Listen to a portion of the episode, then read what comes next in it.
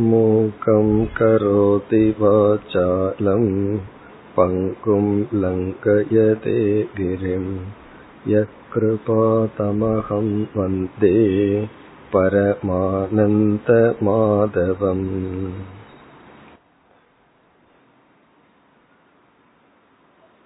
இறைவனே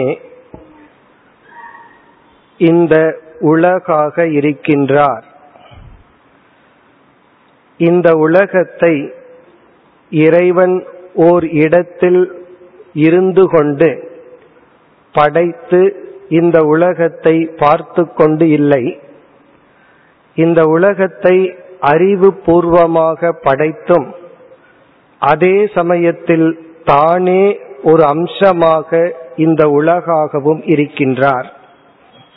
இந்த கருத்தை பகவான் நமக்கு புகட்டி இந்த அறிவில் நிலை பெறுவதற்காக இந்த உலகத்தில் தோன்றியுள்ள அனைத்து சக்திகளும் வெளிப்பாடுகளும் என்னுடைய வெளிப்பாடுதான் என்று பத்தாவது அத்தியாயத்தில் விபூதி யோகம் என்ற தலைப்பில் பகவான் கூறினார். நேற்று நாம் மூன்று பண்புகளை பார்த்தோம். இந்த உலகத்தில் வெளிப்படுகின்ற அனைத்து சக்தியும் இறைவனுடையது என்று உணர்ந்தால் யாரையும் பார்த்து பொறாமைப்படுகின்ற எண்ணத்திலிருந்து நாம் விடுதலை அடைவோம். நம்மிடம் இல்லாத ஒரு சக்தி இனியொருவர் இடத்தில் பார்த்தால் அது பொருளாக இருக்கலாம் அறிவாக இருக்கலாம் நம்மை எறியாமல் நமக்கு பொறாமை ஏற்படுகின்றது. நம்மிடம் இல்லை என்று துயரப்படுவது ஒன்று இனி ஒருவரிடம் இருக்கின்றதே என்று துயரப்படுவது இனி ஒன்று. இந்த பொறாமை இறைவனுடைய விபூதியை பற்றிய ஞானத்தில் நமக்கு நீங்கும். இரண்டாவதாக இந்த உலகத்தில் முதலில் மோக வசப்பட்டு மயங்கி இருக்கின்ற சமயத்தில் சாஸ்திரமே உலகத்தை நிந்தனை செய்துள்ளது. உலகத்தை வெறுக்கும்படி செய்துள்ளது. அந்த வெறுப்பை நாம் இறைவனுடைய ஞானத்தினால் தான் நீக்க முடியும். இந்த உலகத்தில் வெறுக்கத்தக்க பொருள் எதுவும் இல்லை. நம்மை மயக்கத்தக்க பொருளும் இல்லை. அனைத்தும் இறைவனுடைய சொரூபம் என்று இந்த உலகத்தின் மீதுள்ள வெறுப்பும் இறைவனுடைய விபூதி ஞானத்தில் நாம் அடைய முடியும். மூன்றாவதாக நம்முடைய மனதில் நம்முடைய உடலில் ஒரு சக்தி இருந்தால் நமக்கு அறிவு ஏற்பட்டு செல்வத்தை நாம் ஈட்டி நாம் வாழ்க்கையில் வெற்றி பெற்று கொண்டு வந்தால் நமக்கு கர்வம் என்கின்ற உணர்வு வந்துவிடும். அந்த அகந்தையை இந்த விபூதி ஞானம் நீக்கும். இறைவன் கூறினார் தவம் செய்பவர்களுடைய தவமாக நான் இருக்கின்றேன் ஞானிகளினுடைய ஞானமாக இருக்கின்றேன் நற்குணங்களை உடைய குணவான்களினுடைய குணமாக நான் இருக்கின்றேன் ஆகவே அனைத்துமாக நான் இருக்கின்றேன் என்று சொல்லும் பொழுது நம்மிடம் உள்ள பெருமையும் இறைவனுக்கு சொந்தம் என்று இறைவனுக்கு அர்ப்பணம் செய்யும் பொழுது நம் மனதில் கர்வமும் நீங்கும். இவ்விதம் அகம்பாவம் கர்வம் நீங்க உலகத்தில் வெறுப்பு நீங்க பிறகு பொறாமை நீங்க இந்த பத்தாவது அத்தியாயம் முழுமையாக நமக்கு உதவி செய்யும். இதில் இறைவனே இந்த உலகம் இறைவன் ஒருவனிடமிருந்தே அனைத்தும் வந்தது என்ற ஞானத்தில் நாம் நிலை பெற முடியும். இப்ப இந்த சூழ்நிலையில் பகவான் பதினோராவது அத்தியாயத்தை துவங்குகின்றார். இங்கு பகவான் எப்படி துவங்குகின்றார் என்றால் அர்ஜுனனுடைய ஒரு கேள்விக்கு பதிலாக இந்த பதினோராவது அத்தியாயம் வர இருக்கின்ற பத்தாவது அத்தியாயத்தின் முடிவில் என்னுடைய விபூதி என்னுடைய பெருமைக்கு அளவில்லை. இந்த உலகத்தில் இருக்கின்ற அனைத்தும் என்னுடைய பெருமைதான். என்னுடைய சக்தியினுடைய வெளிப்பாடுதான். நானே இந்த உலகமாக இருக்கின்றேன் என்று சொல்லி நிறைவு செய்தார். இனி பதினோராவது அத்தியாயத்திற்குள் நாம் செல்கின்றோம். இந்த பதினோராவது அத்தியாயத்திற்கு விஸ்வரூப தர்ஷன யோகம் என்று பெயர். காரணம் இந்த பதினோராவது அத்தியாயத்தில் கிருஷ்ண பகவான் விஸ்வரூபத்தை அர்ஜுனனுக்கு காட்டுகின்றார். விஸ்வரூபம் என்றால் விஸ்வம் என்றால் இந்த உலகம். விஸ்வரூபம் என்றால் தன்னிடமிருந்தே இந்த உலகம் தோன்றியது என்பதை காட்டுவதற்காக தன்னிடத்தில் அனைத்தையும் இருப்பதாக அர்ஜுனனுக்கு ஒரு காட்சி கொடுக்கின்றார். இப்ப விஸ்வமே தன்னிடத்தில் இருப்பதாக அர்ஜுனனுக்கு கொடுக்கும் காட்சி தான் விஸ்வரூபம். இந்த விஸ்வரூபத்தை அர்ஜுனன் பார்க்கின்றான். ஆகவே இந்த அத்தியாயத்திற்கு விஸ்வரூப தர்ஷன யோகம் என்று பெயர். இனி நாம் விஸ்வரூபம்னா என்ன இதனுடைய தத்துவ அர்த்தம் என்ன என்றெல்லாம் பார்க்க போகின்றோம். இப்ப இந்த அத்தியாயம் அர்ஜுனனுடைய சொல்லிலிருந்து துவங்குகின்றது. இப்ப அர்ஜுனனே இந்த அத்தியாயத்தை ஆரம்பிக்கின்றான். இந்த பதினோராவது அத்தியாயத்தின் முதல் பகுதியில் முதல் நான்கு ஸ்லோகங்கள் அர்ஜுனனுடைய சொல் அல்லது அர்ஜுனன் பேசுகின்றான். அர்ஜுனன் எப்படி இந்த அத்தியாயத்தை துவங்குகின்றான்? இப்பொழுது நாம் பதினோராவது விஸ்வரூப அத்தியாயத்தினுடைய முதல் நான்கு ஸ்லோகத்தின் சாராம்சத்தை பார்க்க ஆரம்பிக்கின்றோம். இதில் முதல் ஸ்லோகத்தில் அர்ஜுனன் முதல் ஆறு அத்தியாயத்தினுடைய சாராம்சத்தை கூறுகின்றான். அதாவது மதனு கிரகாய பரமம் குஹ்யம் அத்தியாத்ம சம்ஹிதம் எத்வயோக்தம் வச்சஸ்தேன மோகோயம் விகதோ மம.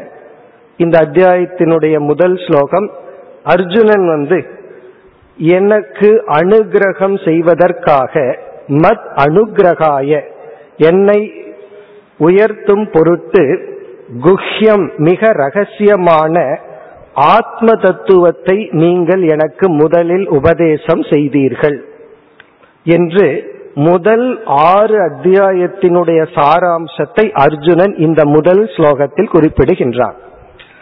அப்படி நீங்கள் எனக்கு உபதேசம் செய்த காரணத்தினால் என்னுடைய மனதில் உள்ள ஒரு விதமான மயக்கம் மோகமானது தீர்ந்தது.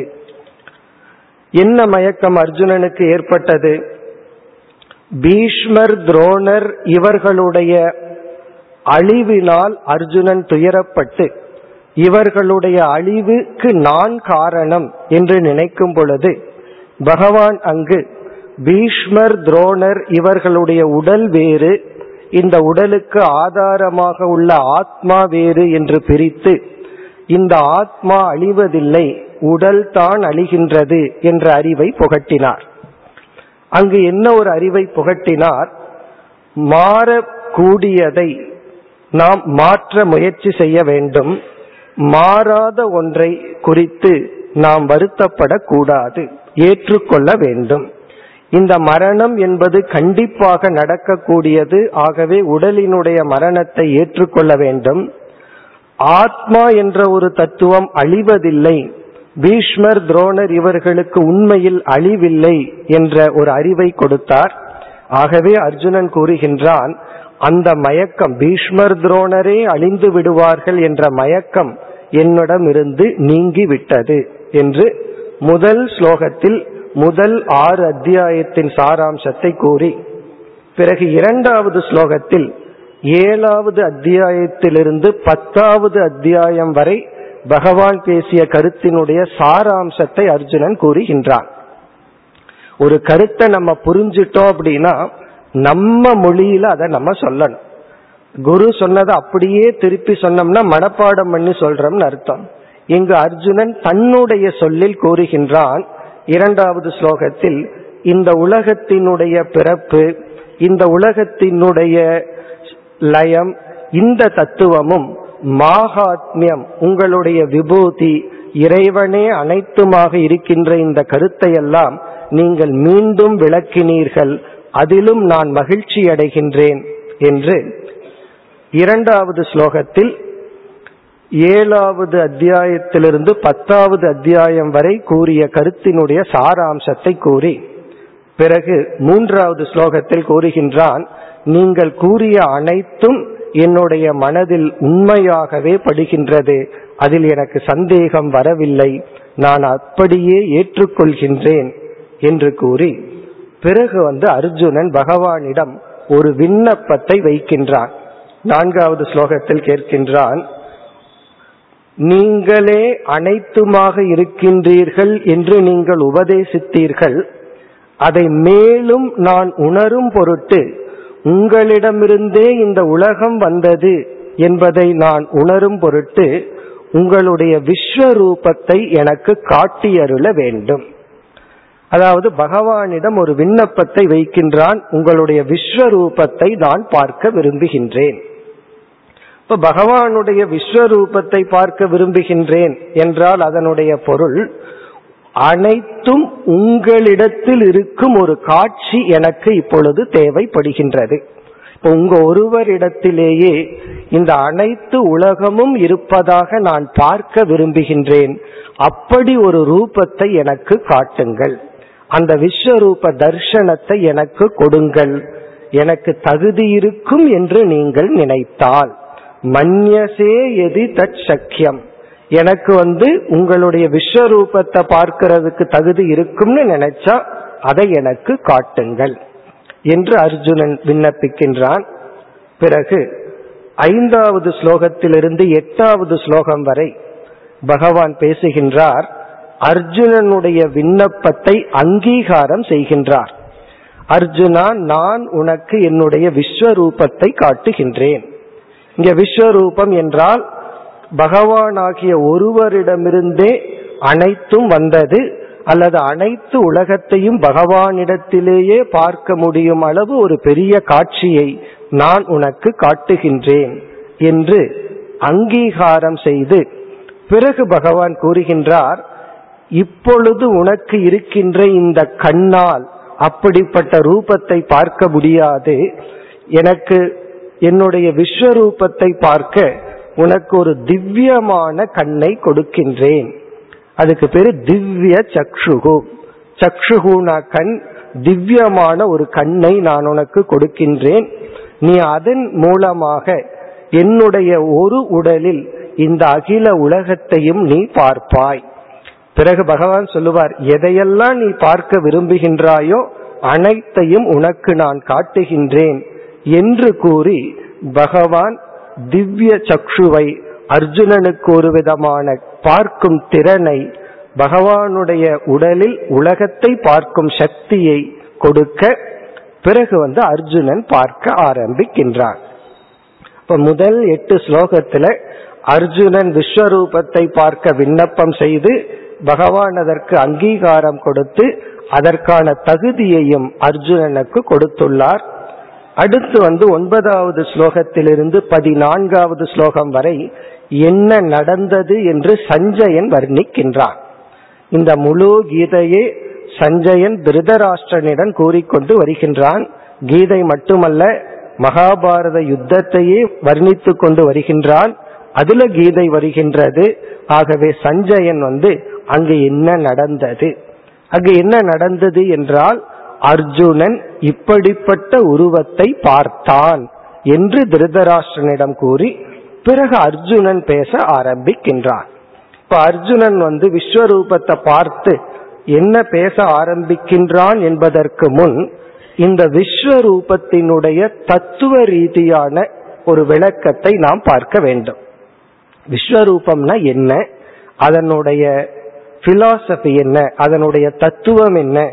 என்று பார்த்துவிட்டு பிறகு அர்ஜுனன் அந்த விஸ்வரூபத்தை பார்த்து எப்படி வர்ணித்தான் என்னென்ன உணர்வுகளை அடைந்தான் அதையெல்லாம் நாம் பிறகு பார்ப்போம். விஸ்வரூபம் என்கின்ற ஒரு கருத்தானது அல்லது தத்துவமானது இரண்டாக பிரிக்கப்படுகிறது. இரண்டு விதமான விஸ்வரூபம். ஒரு விதமான விஸ்வரூபத்தை வாஸ்தவம் விஸ்வரூபம் என்று அழைக்கின்றோம். வாஸ்தவம் விஸ்வரூபம். இரண்டாவது விதமான விஸ்வரூபத்தை மாயிக்கம் விஸ்வரூபம் என்று அழைக்கின்றோம். பகவான் வந்து சொல்கின்றார். இந்த கருத்தை பகவானே பிறகு சொல்ல இருக்கின்றார். மாயிக்கம் விஸ்வரூபம் வாஸ்தவம் விஸ்வரூபம். இப்ப இதனுடைய பொருள் என்ன என்றால் இப்போ ஒருவர் வந்து ஒரு வீடு கட்ட வேண்டும் என்றால் அது இப்ப இருக்கிற அந்த டெக்னாலஜியில அவர் என்ன செய்வார்? கம்ப்யூட்டர்ல கொடுத்து அந்த வீட்டை கட்டி வீட்டுக்கு என்னென்ன பெயிண்ட் எல்லாம் அடிக்கணுமோ அதெல்லாம் அடிச்சு ஒரு பிரிண்ட் அவுட் எடுத்து பார்த்தோம்னா உண்மையிலேயே கட்டப்பட்ட வீட்டை அது போட்டோ எடுத்த மாதிரி இருக்கும். அது மட்டுமல்ல கார்டன் எல்லாம் போட்டு மரத்தை எல்லாம் வளர வச்சு ஒரு நாலு வருஷத்துக்கு அப்புறம் அந்த வீடு எப்படி இருக்குமோ அதை நம்ம இன்னைக்கே பார்க்கலாம். அது என்ன என்றால் எப்படி வீடு இருக்க போகிறதோ அதை நம்ம முன்னாடியே இப்படித்தான் இருக்கும் இருக்கும் என்று நம்ம வந்து கம்ப்யூட்டர்ல பிரிண்ட் அவுட் எடுத்து அந்த வீட்டை பார்க்கிறோம். இப்ப அந்த வீடு எது என்றால் அது உண்மையான வீடு அல்ல. நம்ம கண்ணுல வீட்டை பார்த்தா நம்ம உண்மையிலேயே வீட்டை பார்க்கிறோம். ஒரு வீட்டை நம்ம ஒரு போட்டோல பார்த்தோம் அப்படின்னா அந்த வீடு என்னன்னா அது உண்மையான வீடு அல்ல. அது வீட்டினுடைய ஒரு பிக்சர் ஒரு படம். அதே போல வாஸ்தவம் விஸ்வரூபம் என்றால் உண்மையான விஸ்வரூப தர்சனம்.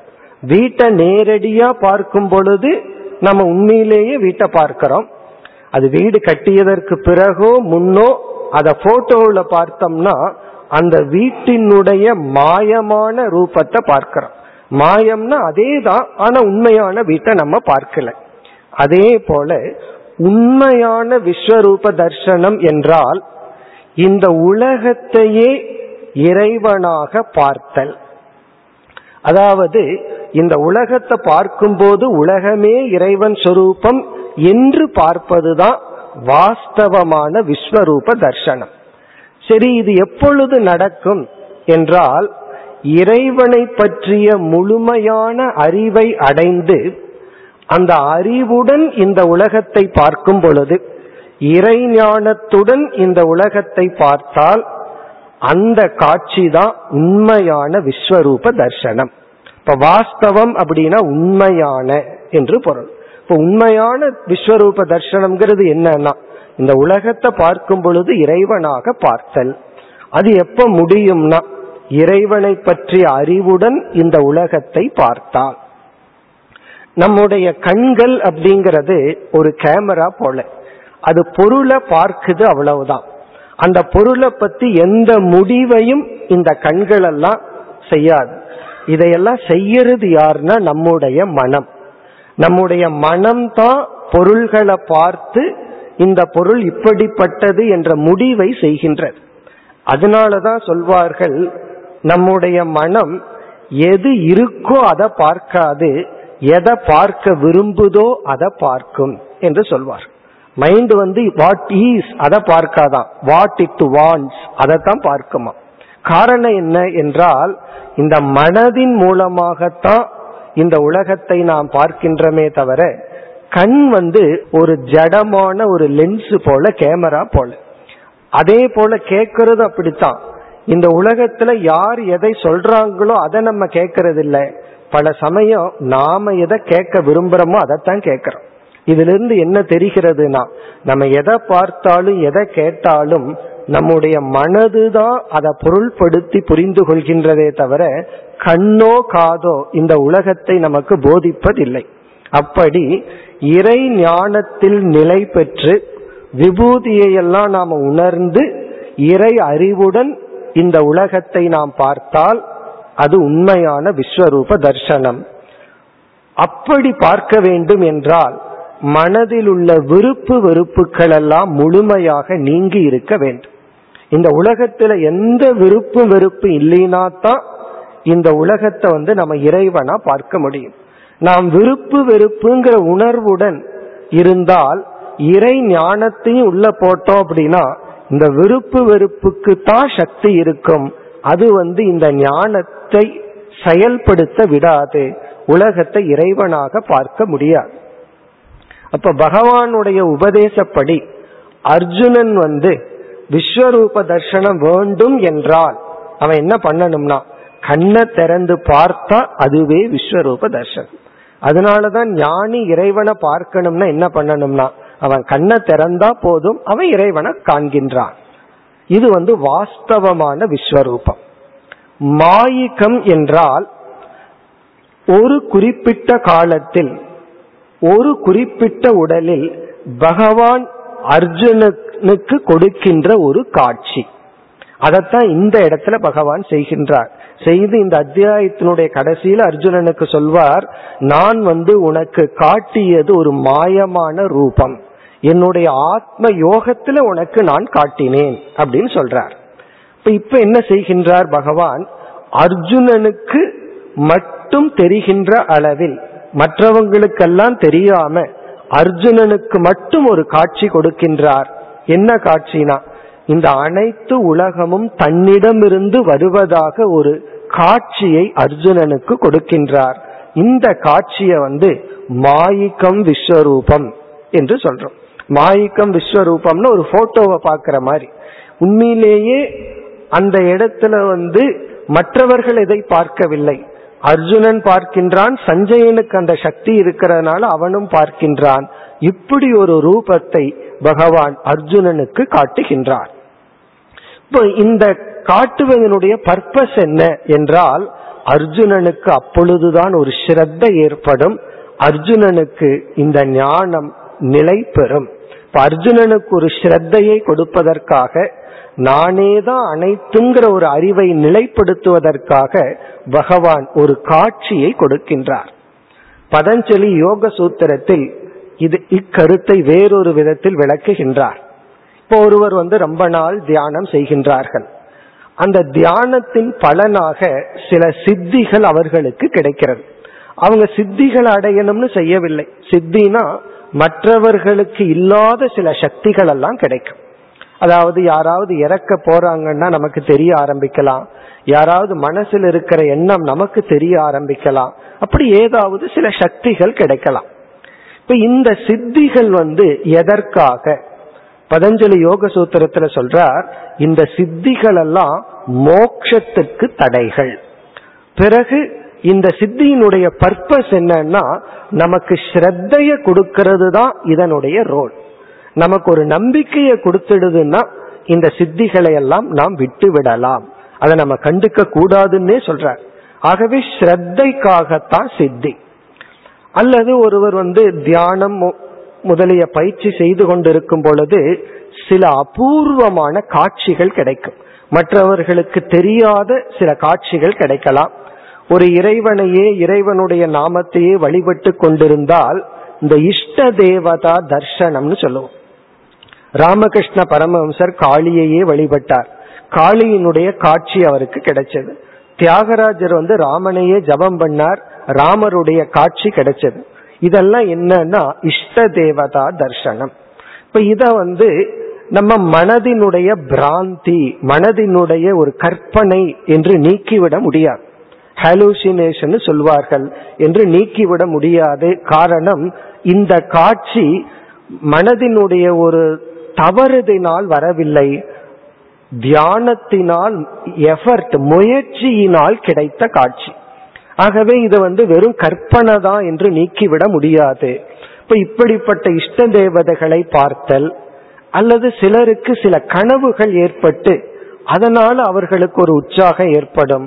இவைகளை எல்லாம் நாம் எப்படி புரிந்து கொள்ள வேண்டும் என்றால் இவைகளெல்லாம் நாம் செய்கின்ற முயற்சிக்கு பலன் இருக்கின்றது என்ற ஒரு நம்பிக்கைக்காகத்தான் இவைகளை நாம் எடுத்துக்கொள்ள வேண்டும். சில காட்சிகள் கிடைக்கலாம் சில கனவுகள் கிடைக்கலாம் அல்லது சில சம்பவங்கள் நடக்கலாம் அதிசயமான சில சம்பவங்கள் நடக்கலாம். இந்த மிராக்கிள்னு சொல்றோம். சில அதிசயங்கள் எல்லாம் நம்ம வாழ்க்கையில நடக்கலாம்.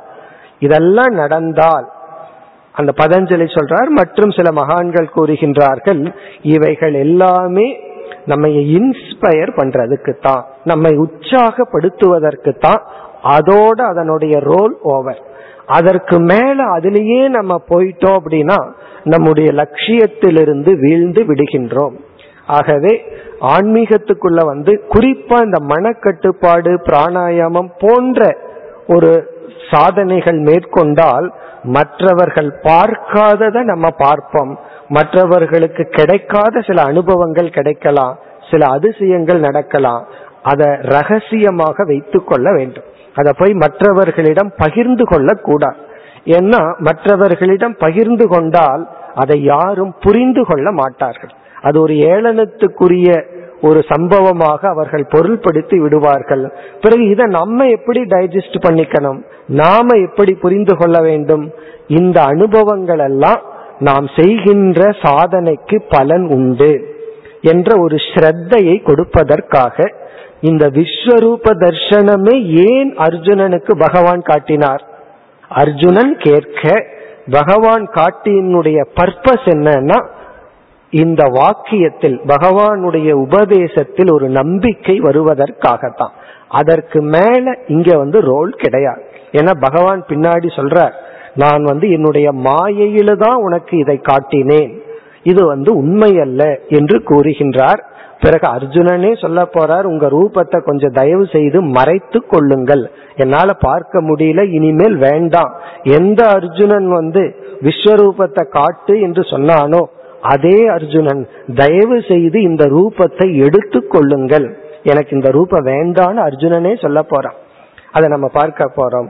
இவ்விதம் விஸ்வரூபம் சித்திகள் சில மிராக்கள் அதிசயங்கள் கனவுகள் சில அனுபவங்கள் வரலாம். வரணுங்கிற அவசியம் கிடையாது. சிலருக்கு வந்திருக்கலாம். அதை நம்ம ரகசியமாக வைத்துக்கொண்டு நம்ம என்ன புரிந்து கொள்ள வேண்டும்? இந்த சாதனைக்கு சக்தி உள்ளது. இப்ப இறைவன் வந்து நமக்கு இண்டிகேட் பண்றார் நீ சரியாகத்தான் போற.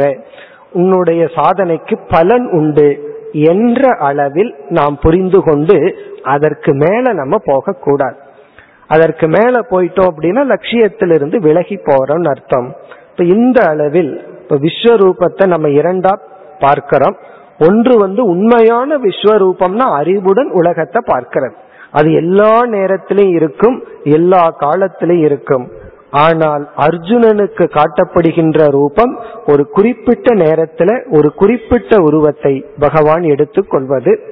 அப்படி ஒரு உருவத்தை எடுத்து அர்ஜுனனுக்கு காட்டுகின்றார். இப்போ அர்ஜுனனுக்கு வந்து ஞான கண்ணை கொடுத்தார்னு பார்த்தோம். ஞானக்கண் என்று சொல்லவில்லை திவ்ய சக்ஷுகு திவ்யன மேலான ஒரு கண்ணை கொடுத்தார். இப்ப மேலான கண்ணுனா என்ன அர்த்தம்? இப்ப இந்த இடத்திலையும் விளக்காசிரியர்கள் எல்லாம் நன்கு தெளிவாக விளக்குகின்றார்கள்.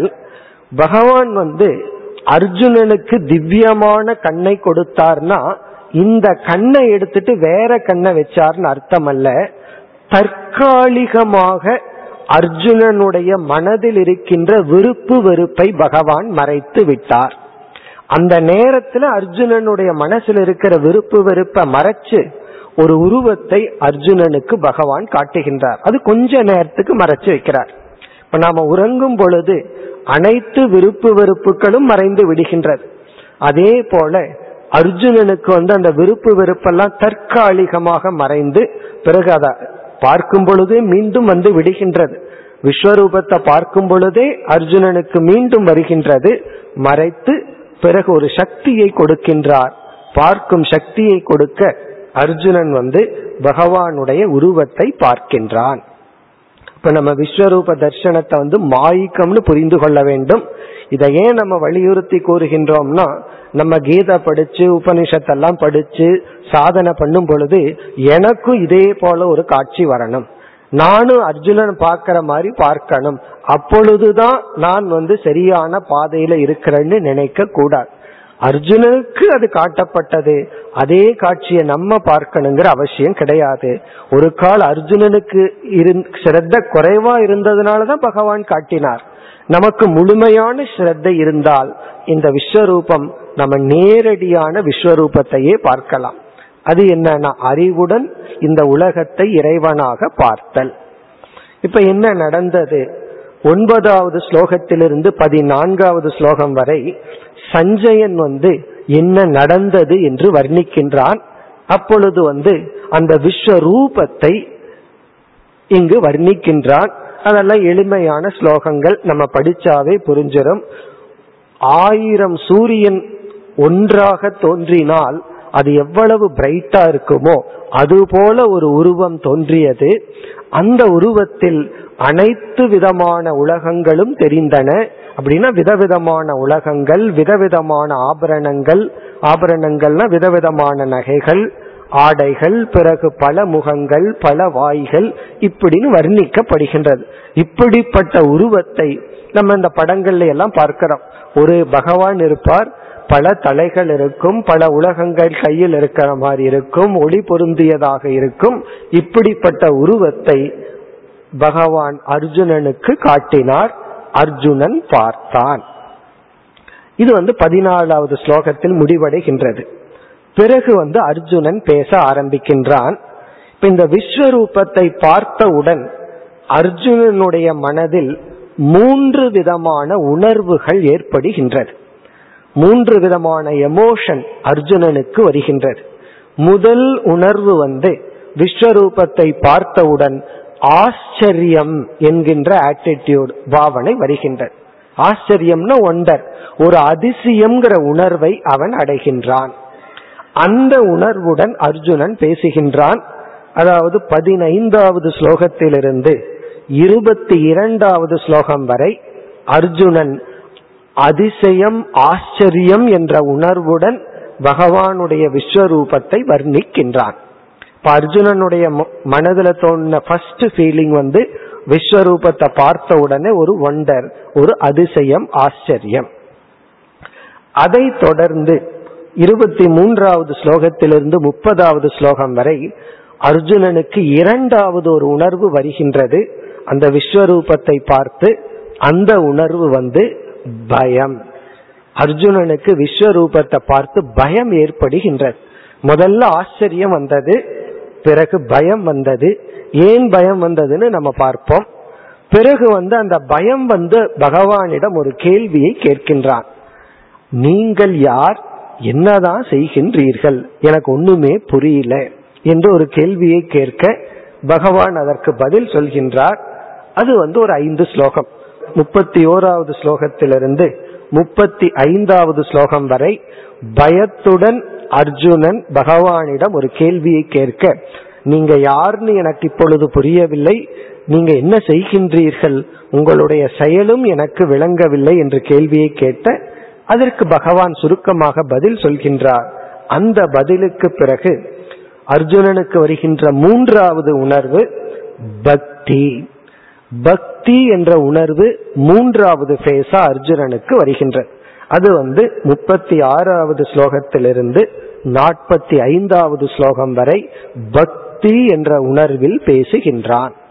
இப்ப விஸ்வரூபத்தை பார்த்த உடனே மூன்று உணர்வுகளை அர்ஜுனன் அடைகின்றான். ஆச்சரியம் பயம் பக்தி. பிறகு வந்து பக்தியை அடைந்து சில ஸ்லோகங்களில் பக்திங்கிற உணர்வுடன் வர்ணிக்கின்றான். முதல்ல வந்து ஆச்சரியம்ங்கிற உணர்வுடன் வர்ணிப்பான். பிறகு வந்து பயத்தில் வர்ணிப்பான். பிறகு பக்தியில் வர்ணித்து பிறகு இந்த உருவத்திலிருந்து நீங்கள் விலகிக் கொள்ளுங்கள். நான் சாதாரண உருவத்தை பார்க்க விரும்புகின்றேன் என்று கேட்க பகவான் மீண்டும் மனித உருவத்தை எடுத்து இந்த அத்தியாயத்தை பக்தி என்ற சாதனையினுடைய மகத்துவத்துடன் முடிவு செய்வார். பிறகு அடுத்த பனிரெண்டாவது அத்தியாயம் பக்தி யோகமாக நமக்கு உள்ளது. இனி வந்து இந்த மூன்று உணர்வுகள் நாம் பார்த்து என்ன உணர்வுடன் என்ன பேசினான் என்று பார்ப்போம். முதல்ல வந்து ஆச்சரியம். இந்த ஆச்சரியம்ங்கிற உணர்வு எப்பொழுது நமக்கு வரும் என்றால் எப்பொழுது புதிதாக ஒன்றை நாம் பார்க்கின்றோமோ அல்லது இன்னும் சூக்மமா சொல்லணும் அப்படின்னா நம்ம மனதில் இருக்கின்ற ஒரு ஜட்ஜ்மெண்ட் அதை முழுமையா தலைகீழா மாற்ற வேண்டிய சூழ்நிலை வந்தால் நம்ம மனதுல வந்து ஆச்சரியம்ங்கிற உணவு வரும். இப்போ ஒன்றை நம்ம வந்து மனதுல முடிவு பண்ணியிருக்கோம். அந்த முடிவு முற்றிலும் தவறுன்னு உணர்ந்து அந்த முடிவை முற்றிலும் மாற்ற வேண்டிய சூழ்நிலை வந்தால் அப்பொழுது நமக்கு ஒரு ஆச்சரியம்ங்கிற உணர்வு வரும். அப்படி இந்த உலகத்தை நம்ம பார்க்கும் பொழுது இந்த உலகத்துல நமக்கு தெரியாத ஒரு பொருள் என்னன்னா பகவான் தான் இறைவன் தான். ஆனா பகவான் என்ன சொல்றார்? இந்த உலகத்துல இறைவனை தவிர வேற எதுவுமே இல்லைன்னு சொல்றார். அப்ப இந்த கருத்தை கேட்ட உடனே ஒரு ஆச்சரியம். எல்லாத்துக்குமே அந்த இறைவன் ஒருவன் தான் காரணம். அவரே தான் இந்த உலகமாக விளங்குகின்றார் ஒரு அறிவை அடைந்தவுடன் அர்ஜுனனுக்கு ஒரு ஆச்சரியம். அதுவும் இல்லாம ஒரே கிருஷ்ண பகவானிடம் இந்த அகில உலகத்தையும் அவன் பார்க்கின்றான். இந்த அத்தியாயத்தை படிச்சோம்னா அந்த வர்ணனை எல்லாம் வரும். அவருடைய பட்கள் ரொம்ப கோரமா இருந்தது. பல தலைகள் பலவிதமான தேவர்கள் எல்லாம் அர்ஜுனன் அந்த ஒரு உடலில் பார்க்கின்றான். இப்ப பார்த்த உடனே ஒரு ஆச்சரியம்ங்கிற உணர்வு வருகின்றது. இந்த உணர்வில் அர்ஜுனன் வந்து வர்ணித்து கொண்டு போகின்றான். பிறகு என்ன ஆகின்றது என்றால் பகவானுடைய விஸ்வரூபத்துல இனி ஒரு அம்சம். அந்த அம்சத்தை இவன் பார்க்க ஆரம்பிக்கின்றான். அல்லது பகவான் அதை காட்ட ஆரம்பிக்கின்றார். அந்த அம்சம் என்னவென்றால் இந்த உலகத்தையே அழிக்கின்ற ஒரு தன்மை. எல்லாத்துக்கும் காரணமா இருக்கிற தன்மையை பார்த்து ஆச்சரியப்பட்டான். பகவானிடமிருந்துதான் ரிஷிகளும் தேவர்களும் அனைத்து பொருள்களும் தோன்றின. இதை பார்த்துடனே ஆச்சரியம் வந்துச்சு. பகவானுடைய இனியொரு முகத்தை பார்க்கின்றான்.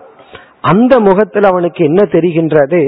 பகவான் வந்து உலகத்தில் இருப்பவர்களை எல்லாம் அழிக்க ஆரம்பிக்கின்றார்கள்.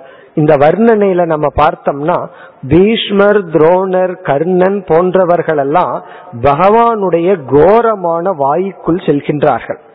அவர்களை எல்லாம் பகவான் வந்து அழிக்கின்றார். இப்ப அழித்தல்ங்கிற ஒரு செயலை பார்த்த உடனே அர்ஜுனனுடைய மனதுல பயம் ஏற்படுகிறது.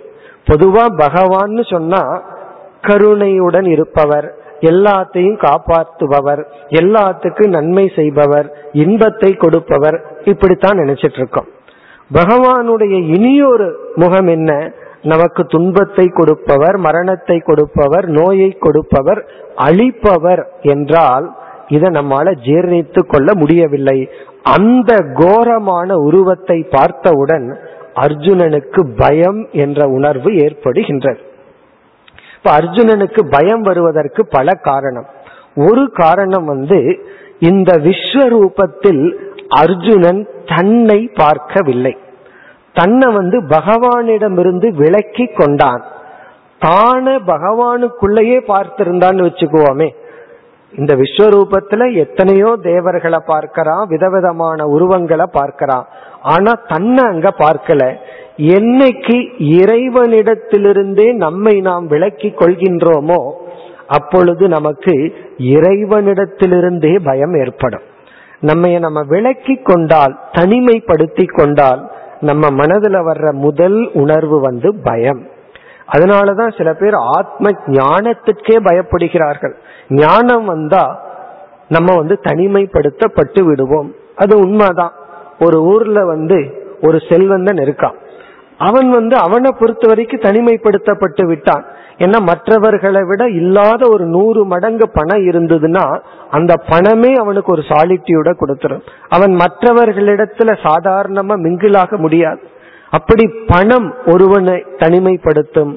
அதே போல ஒருத்தருக்கு பெரிய பதவி இருந்தால் அந்த பதவியே அந்த சமுதாயத்திலிருந்து அவர்களை தனிமைப்படுத்தும். அதே போல ஞானம் இருந்தாலும் தனிமைப்படுத்தும். அதே போல இறைவனிடமிருந்து தன்னை வேறாக பார்க்கும் பொழுது அவன் தனிமைப்படுத்தப்படுகின்றான். இப்ப பகவான் வேறு தான் வேறுன்னு நினைத்தவுடன் அவனுடைய மனதில் பயம் என்ற உணர்வு வருகின்றது. இப்ப பயம் ஏன் வந்ததுன்னா அந்த விஸ்வரூபத்திற்குள் அர்ஜுனன் தன்னை பார்க்கவில்லை. பிறகு இரண்டாவதாக பகவான் சம்ஹார கர்த்தா அதை பார்க்கின்றான். அதெல்லாம் பார்த்து அர்ஜுனன் வர்ணிக்கின்றான். அப்படி வர்ணிக்கும் போது அர்ஜுனன் என்ன சொல்றான்? உங்களை பார்த்து அனைத்து தேவர்கள் எல்லாம் பயப்படுகின்றார்கள். எல்லாமே உங்களை பார்த்து பயப்படுகிறார்கள் சொல்லிட்டு நானும் பயப்படுகின்றேன். ஆச்சரியமான உணர்வுலையும் பிறகு பக்திங்கிற உணர்வுலையும் பார்த்து என்ன சொல்றான்? அனைவரும் உங்களை வணங்குகின்றார்கள் அப்படின்னு சொல்றான். இவனுக்குள்ள ஆச்சரியம் வந்த உடனே எல்லாமே உங்களை ஆச்சரியமா பார்க்கிறார்கள் சொல்கின்றான். இவனுக்குள்ள பயம் வந்த உடனே எல்லாருமே உங்களை பார்த்து பயப்படுகின்றார்கள் சொல்கின்றான். இவனுக்குள்ள பக்தி வந்த உடனே எல்லாருமே உங்களை வணங்குகின்றார்கள் சொல்றான். அப்போ தன்னுடைய மனதினுடைய ரிஃப்ளெக்ஷனை தான் அவன் எல்லா இடத்திலும் பார்க்கின்றான். இப்ப அர்ஜுனனுக்கு பயம் என்ற உணர்வு வர காரணம் பகவானுடைய அழிகின்ற தன்மையை அர்ஜுனன் காண்கின்றான். சில பேர்த்துக்கு சமுதாயத்துல ஏதாவது ஒரு அழிவு வந்தால் உடனே பக்தி கொஞ்ச நாள் போயிடும் ஏன்னா பகவான்னு சொன்னா நம்ம ஒரு முடிவு பண்ணி இருக்கிறோம். அபயமுத்ரா அவர் என்னைக்குமே அபயத்தை கொடுப்பவர் அவர் என்னைக்குமே நன்மையை கொடுப்பவர்னு நினைக்கிறோம். ஆனா பகவானுடைய இனியொரு தன்மை வந்து அவருடைய கையில வந்து ஆயுதங்களையும் பார்க்கிறோம் இதனுடைய பொருள் என்ன? அவரே லய கர்த்தா அவர் எப்படி சிருஷ்டி கர்த்தாவோ சிருஷ்டிக்கு காரணமோ ஸ்திதிக்கு காரணமோ அதே போல லயத்திற்கும் காரணம். இதையும் புரிஞ்சதற்கு பிறகுதான் பக்திங்கிறது உண்மையான பக்தி நமக்கு தோன்றும். அப்படி இல்லை அப்படின்னா பகவான் நமக்கு நன்மை பண்ணிட்டு இருக்கிற வரைக்கும் அன்பு இருக்கும். சில பேர் நம்ம என்ன சொன்னாலும் கேட்டுட்டு இருக்கிற வரைக்கும் அவங்க மேல பிரியம் இருக்கும். அவங்க செய்யற தப்ப நம்ம சுட்டி காட்டி விட்டால் உடனே பிரியம் போயிரும் கோபம் வந்துடும் காரணம் என்ன? என்ன யாரு நீ திருத்துறதுக்குன்னு சொல்லிடுவோம் அதே போல பகவான் நன்மையை கொடுத்துட்டு இருக்கிற வரைக்கும் தான் சில பேர்த்துக்கு பக்தி. ஒரு கஷ்டத்தை கொடுத்துட்டார் இழப்ப கொடுத்துட்டார்னா அந்த பக்தி சென்று விடுகிறது. காரணம் என்ன? அந்த கஷ்டத்தையும் இழப்பையும் ஏதோ என்னுடைய மேலான நன்மைக்கு பகவான் கொடுக்கிறார் என்கின்ற அறிவு இல்லாததுதான் காரணம். அல்லது பகவானுடைய சொரூபத்தில் அதுவும் அடங்கும் என்று புரிந்து கொள்ள வேண்டும். இந்த பயத்துடன் அர்ஜுனன் கேள்வியை கேட்கின்றான். இப்ப அர்ஜுனனுடைய பய காரணம் வந்து தன்னை பிரித்து கொண்டான். பகவான் உபசம்ஹார கர்த்தா என்று பார்க்கின்றான். பயம் ஏற்பட்டு ஒரு கேள்வியை முப்பத்தி ஓராவது ஸ்லோகத்தில் கேட்கின்றான் நீங்கள் யார்? இவ்வளவு நேரம் பகவான் கிட்ட பேசினதுக்கு அப்புறம் பகவான் கிட்ட கேட்கிற கேள்வி சில பேர்த்துக்கிட்ட நம்ம ரொம்ப நேரம் பேசிட்டு கடைசியில கேட்ப நீங்க யாருன்னு எனக்கு தெரியல அப்படி. அதே போல கேட்கிறான் நீங்கள் யார்? என்று எனக்கு புரியவில்லை. நீங்க என்ன பண்றீங்கன்னு எனக்கு புரியவில்லை. உங்களுடைய பிரவருத்தி தான் என்ன? உங்களுடைய செயல் என்ன? என்று எனக்கு விளங்கவில்லை. அதற்கு பகவான் பதில் சொல்றார் நான் கால தத்துவம் ஐ ஆம் டைம் அப்படின்னு சொல்றார். காலமே நான் தான். எப்படிப்பட்ட காலம்? லோக கஷயகிருத் பிரவருத்தகன்னு சொல்றார். உலகத்தை அழிக்கின்ற காலமாகவும் நான் இருக்கின்றேன். உலகத்தை உருவாக்கும் கால தத்துவமும் நான் தான் என்றால் உலகத்தை அழிக்கின்ற கால தத்துவமாகவும் நான் இருக்கின்றேன் என்று கூறி பகவான் சொல்றார் நீ இல்லாமலும் ரிதேபி துவம் நீ இல்லாமலேயே பீஷ்மர் துரோணர் கர்ணன் இவர்களை நான் அழித்து விடுவேன் அல்லது அழித்து விட்டேன் அப்படின்னு சொல்றார். அவர்களெல்லாம் ஏற்கனவே இறந்து விட்டார்கள். என்னுடைய பிரவருத்தி என்னன்னு நீ கேட்ட. நீங்க என்ன பண்றீங்கன்னு கேட்ட. இவர்களை எல்லாம் அழிக்க நான் வந்துள்ளேன். இவர்கள் நீ இல்லாவிட்டாலும் அழிந்து விடுவார்கள். காரணம் நான் ஏற்கனவே அழித்து விட்டேன். பிறகு இங்கு ஒரு ரகசியத்தை பகவான் அர்ஜுனனுக்கு கூறுகின்றார். இந்த யுத்தத்தில் நீ வெற்றியை அடையப் போகின்றாய். ஆகவே நீ உற்சாகத்துடன் நீ இந்த போரை செய்ய ஆரம்பிக்க வேண்டும். என்று கூறி பீஷ்மர் துரோணர் கர்ணன் இவர்களை நான் கொன்று விட்டேன். என்று கூறி ஒரு முக்கியமான ஒரு வார்த்தையை பகவான் பயன்படுத்துகின்றார். அந்த வார்த்தை வந்து நிமித்த மாத்திரம் பவ நிமித்த மாத்திரம் பவ முப்பத்தி மூன்றாவது ஸ்லோகத்தில் இருக்கிற ஒரு சொல். நீ வந்து என்னுடைய ஒரு இன்ஸ்ட்ருமெண்டார் என்னுடைய கருவியா ஒரு நிமித்தமாக மட்டும் இரு. காரணம் என்னன்னா இவர்களை எல்லாம் நான் ஏற்கனவே கொன்று விட்டேன் என்று பகவான் கூறுகின்றார். இப்ப இந்த வார்த்தையை நம்ம கொஞ்சம் ஆராய வேண்டும். ஏன்னா இதுல வந்து தவறாக புரிந்து கொள்வதற்கு ஒரு வாய்ப்பு உண்டு. இங்க பகவான் அர்ஜுனனிடம் என்ன கூறிவிட்டார்? நான் வந்து இந்த உலகத்தை அழிக்கின்ற செயலையும் செய்கின்றேன். ஆகவே நீ பயப்பட வேண்டாம். நீ இப்பொழுது அழிய போவதில்லை. உன்னுடைய பகைவர்கள் எல்லாத்தையும் நான் ஏற்கனவே அழிச்சிட்டேன். இப்பொழுது பொம்மைய போல் அவங்க இருக்காங்க. நீ வந்து என்னுடைய கையில ஒரு கருவியாக இரு. நிமித்த மாத்திரம் பவ. நிமித்த மாத்திரம்னா பெறாம ஒரு நிமித்தமா இரு. என்னுடைய கருவியாக செயல்படு என்று கூறி பகவான் முடிக்க இத கேட்ட உடனே அர்ஜுனனுடைய மனதில் இருக்கிற பயம் சென்று பக்தி என்ற உணர்வு ஏற்படுகின்ற. பிறகு பக்திங்கிற உணர்வில் அந்த பகவானுடைய விஸ்வரூபத்தை வர்ணிக்கின்றான். நம்ம வந்து சுருக்கமா இந்த நிமித்த மாத்திரம் பவங்கிறத எப்படி புரிந்து கொள்ள வேண்டும்னு பார்க்கணும். இத வந்து நம்ம அப்படியே புரிந்து கொள்ள கூடாது. நம்ம எல்லாம் பகவானுடைய கையில வெறும் கருவிகள் தான். என்று நாம் புரிந்து கொண்டால் இந்த சாஸ்திரத்துல சொன்ன கர்மா தியரியையே தப்பா புரிஞ்சிட்டதா ஆகும். இந்த கர்ம தத்துவம் வந்து சாஸ்திரத்துல எதற்காக சொல்லி உள்ளார்கள்ங்கிறத பலர் மறந்துவிட்டு இந்த கர்ம தத்துவத்தை தவறா புரிந்து கொண்டு எல்லாமே தலையெழுத்து படி நடக்கட்டும் இதுல என்னுடைய பங்கு என்ன இருக்கு என்று இந்த செல்ஃப் ரெஸ்பான்சிபிலிட்டியை பலர் விட்டு விடுகிறார். நடந்தா நடக்கட்டும் அதான் தலையெழுத்து பிராரப்தம்னு ஒன்னு இருக்குன்னு விட்டு விடுகின்றார்கள். ஆனா சாஸ்திரத்துல புகட்டிய கர்ம தத்துவம் வந்து அனைத்து செயலுக்கும் நாமே பொறுப்பெடுக்கத்தான் கர்ம தத்துவம் புகட்டப்பட்டுள்ளது. இங்க நிமித்த மாத்திரம் பவங்கிற வார்த்தை வந்து நம்ம கொஞ்சம் குழப்பி விடலாம். அதாவது பகவான் அர்ஜுனனிடம் என்ன சொல்லிவிட்டார்? நீ ஒரு கருவியா இரு. இப்ப கருவியா நீ இருந்து செயல்படுன்னு கேட்டா என்னைக்குமே கருவிக்கு பாபம் புண்ணியம் கிடையாது. நம்ம பேனாவில எழுதுறோம். நல்லதை எழுதுனா புண்ணியம் தீயதை எழுதுனா யாராவது ஹட் பண்ற மாதிரி ஒரு லெட்டர் எழுதி அவங்களுக்கு கொடுத்தோம் அப்படின்னா அது அவங்கள துயரப்படுத்தும். இந்த துயரப்படுத்துறதோ நன்மையை கொடுக்கறதோ எழுதியவனுக்கு தான் வருமே தவிர அந்த பேனாவுக்கு ஒன்றும் கிடையாது. ஏன்னா பேனாங்கிறது ஜடமான ஒரு கருவி. அப்படி நம்மெல்லாம் பகவானுடைய கையில வெறும் கருவி என்றால் நாம வந்து பொறுப்பற்றவர்கள் ஆகி விடுகின்றோம். கருவிக்கு எந்த பாபமும் புண்ணியமும் கிடையாது. அப்ப யாருக்கு பாப புண்ணியம் போகும்னா? பகவானுக்கு தான் போகும். இப்ப ஜீவனாகிய நம்மெல்லாம் வெறும் இன்ஸ்ட்ருமெண்ட் வெறும் கருவினா பாப புண்ணியம் பகவானுக்கு சென்றுவிடும். அது மட்டுமல்ல சாஸ்திரம் வந்து நம்ம கர்த்தா என்று சொல்கின்றது. ஒவ்வொரு செயலை செய்வதற்கு முன்னாடி நமக்கு ஒரு சாய்ஸ் இருக்கு. அதை நம்ம அனுபவத்துல பார்க்கிறோம். ஒரு செயலை நம்ம செய்யலாம் செய்யாமல் இருக்கலாம் விதவிதமா செய்யலாம். ஆகவே நம்முடைய அனுபவத்துல சாய்ஸ் தேர்ந்தெடுக்கின்ற வாய்ப்பை பார்க்கிறோம். கருவிக்கு தேர்ந்தெடுக்கிற வாய்ப்பெல்லாம் கிடையாது. கருவினால எதையும் தேர்ந்தெடுத்து செய்ய முடியாது. அதை செய்பவன் கர்த்தா. அந்த கருவியை பயன்படுத்துறவன் தான் ஒரு கருவியை சூஸ் பண்றானே தவிர கருவிக்கென்றே ஒரு இன்ஸ்ட்ருமெண்ட்டுக்குன்னு தனி ஒரு பிரவிற்த்தி கிடையாது. ஆகவே இந்த இடத்தை எப்படி புரிந்து கொள்ள வேண்டும்னா நீ ஒரு கர்ம யோகியாக இரு என்று பொருள்.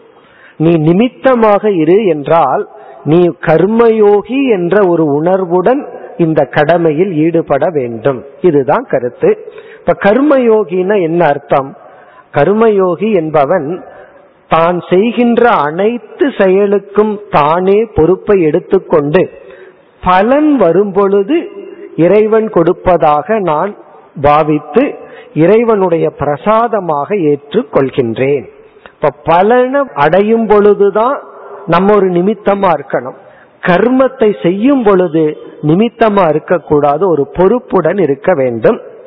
பிறகு இரண்டாவது கருத்து வந்து நான் வந்து இறைவனுடைய கையில ஒரு கருவி என்பது என்னுடைய சாய்ஸ் நான் தேர்ந்தெடுத்து அப்படி ஒரு பாவனையுடன் இருக்கின்றேன் என்று இந்த கர்வத்தை நீக்கி பணிவை அடைவதற்காக இந்த வார்த்தையை புரிந்து கொள்ள வேண்டும்.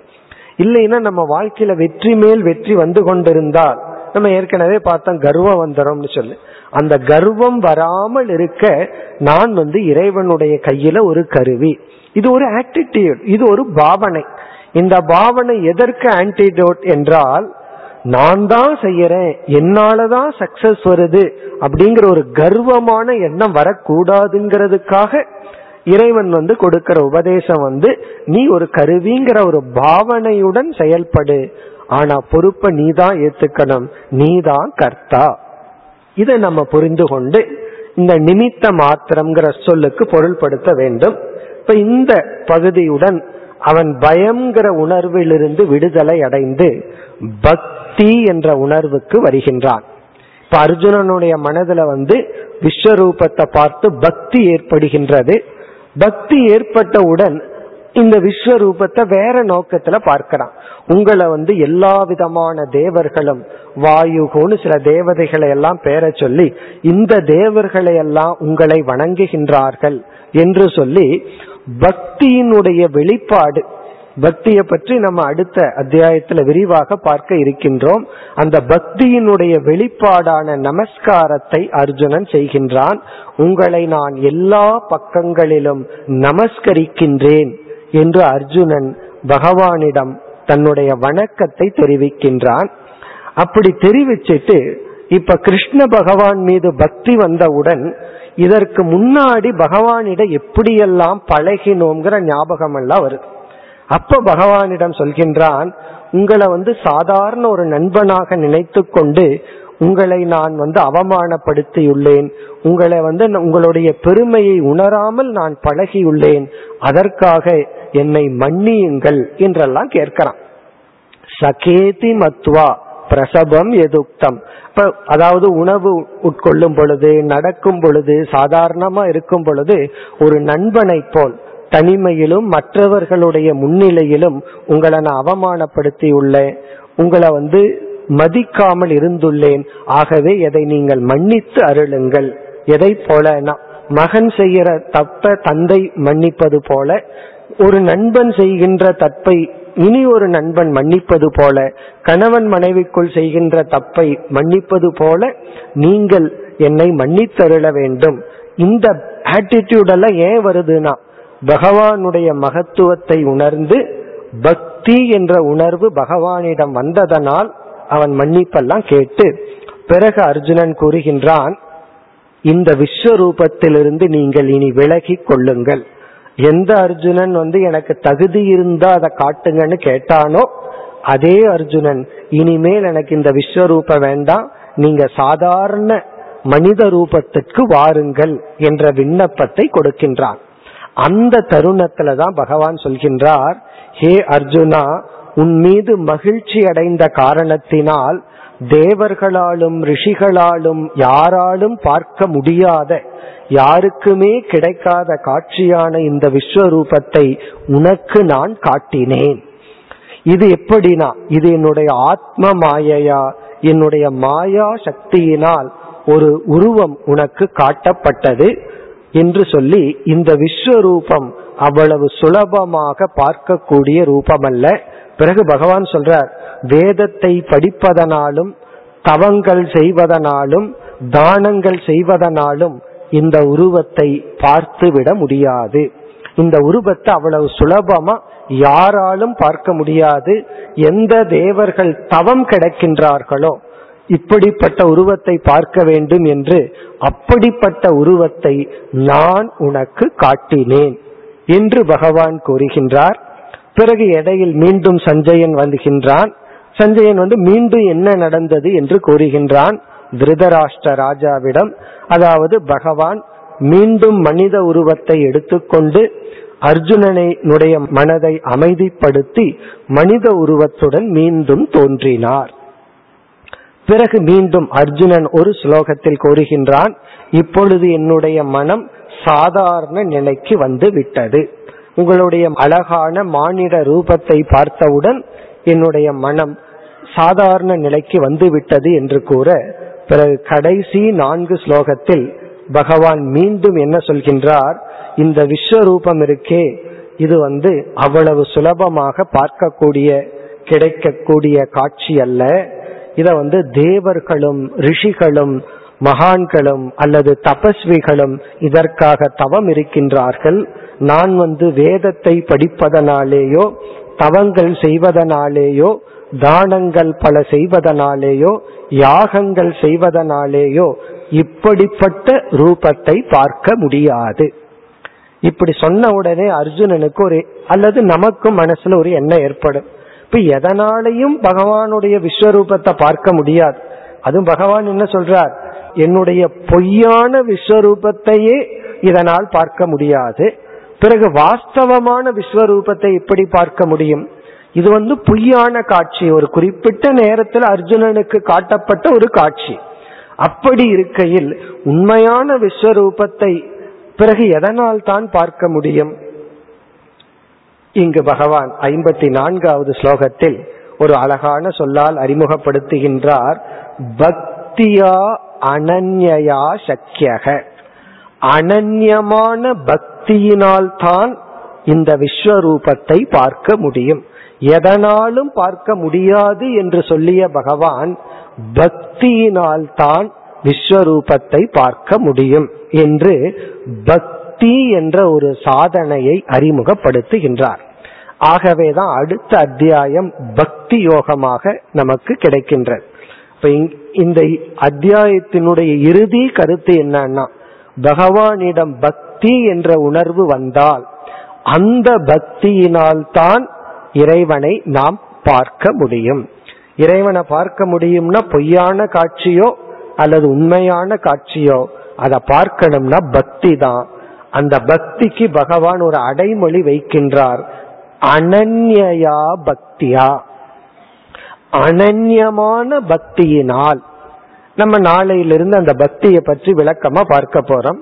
இங்க அனன்யா பக்தி என்றால் பிளவுபடாத பக்தியினால் தான் என்னை நீ பார்க்க முடியும். பிளவுபடாத பக்தி என்றால் என்ன? நம்ம வந்து இறைவனை ஒரு லட்சியத்திற்காக வழிபட்டால் எனக்கு இது வேண்டும் என்று இறைவன் மீது அன்பு செலுத்தினால் நம்முடைய அன்பு பிளவுபடுகின்றது. முதல்ல நம்மைய நாம் நேசித்துக் கொள்கின்றோம். பிறகு அடுத்தது நாம நேசிக்கிறது வந்து நம்முடைய இலக்கு. ஏன்னா அது நமக்கு மகிழ்ச்சியை கொடுக்கறதுனால அந்த இலக்கை நேசிப்போம்.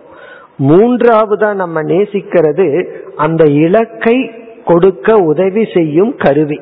இப்ப பகவானை நம்ம எந்த இடத்துல வச்சிருக்கிறோம்? மூணாவது இடத்துல வச்சிருக்கிறோம். அவர் ஒரு இன்ஸ்ட்ருமெண்ட் அவர் மூலமா இந்த லட்சியத்தை நான் அடைய முடியும். இப்ப பகவான் யாருன்னா ஒரு இன்ஸ்ட்ருமெண்ட் அந்த இடத்துல பகவானுக்கு எவ்வளவு அன்பை நம்ம செலுத்திட முடியும்? ஒரு கருவிக்கு எவ்வளவு தூரம் முக்கியத்துவம் கொடுப்போமோ அவ்வளவுதான் நம்மால கொடுக்க முடியும். அப்படி இல்லாமல் முழுமையாக யார் என் மீது அன்பு செலுத்துகின்றார்களோ அப்படி என்றால் லட்சியமும் பகவானா இருக்கணும் சாதனையும் பகவானா இருக்கணும். அப்பொழுது ஓரளவுக்கு அன்பானது என்ன ஆகுது ரெண்டே ரெண்டு டிவிஷன் தான். நம்மை நாம் நேசிக்கின்றோம் அந்த இறைவனை நேசிக்கின்றோம்.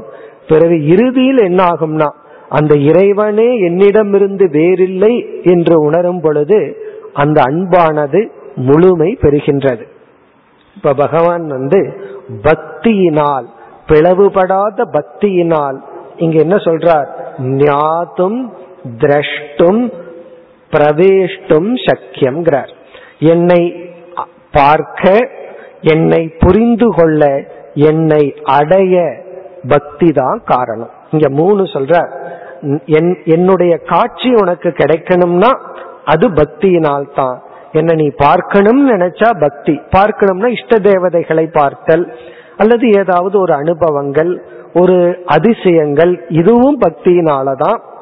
பிறகு என்னை உண்மையில் புரிந்து கொள்ள வேண்டும் என்றால் அதுவும் பக்தியினாலதான்.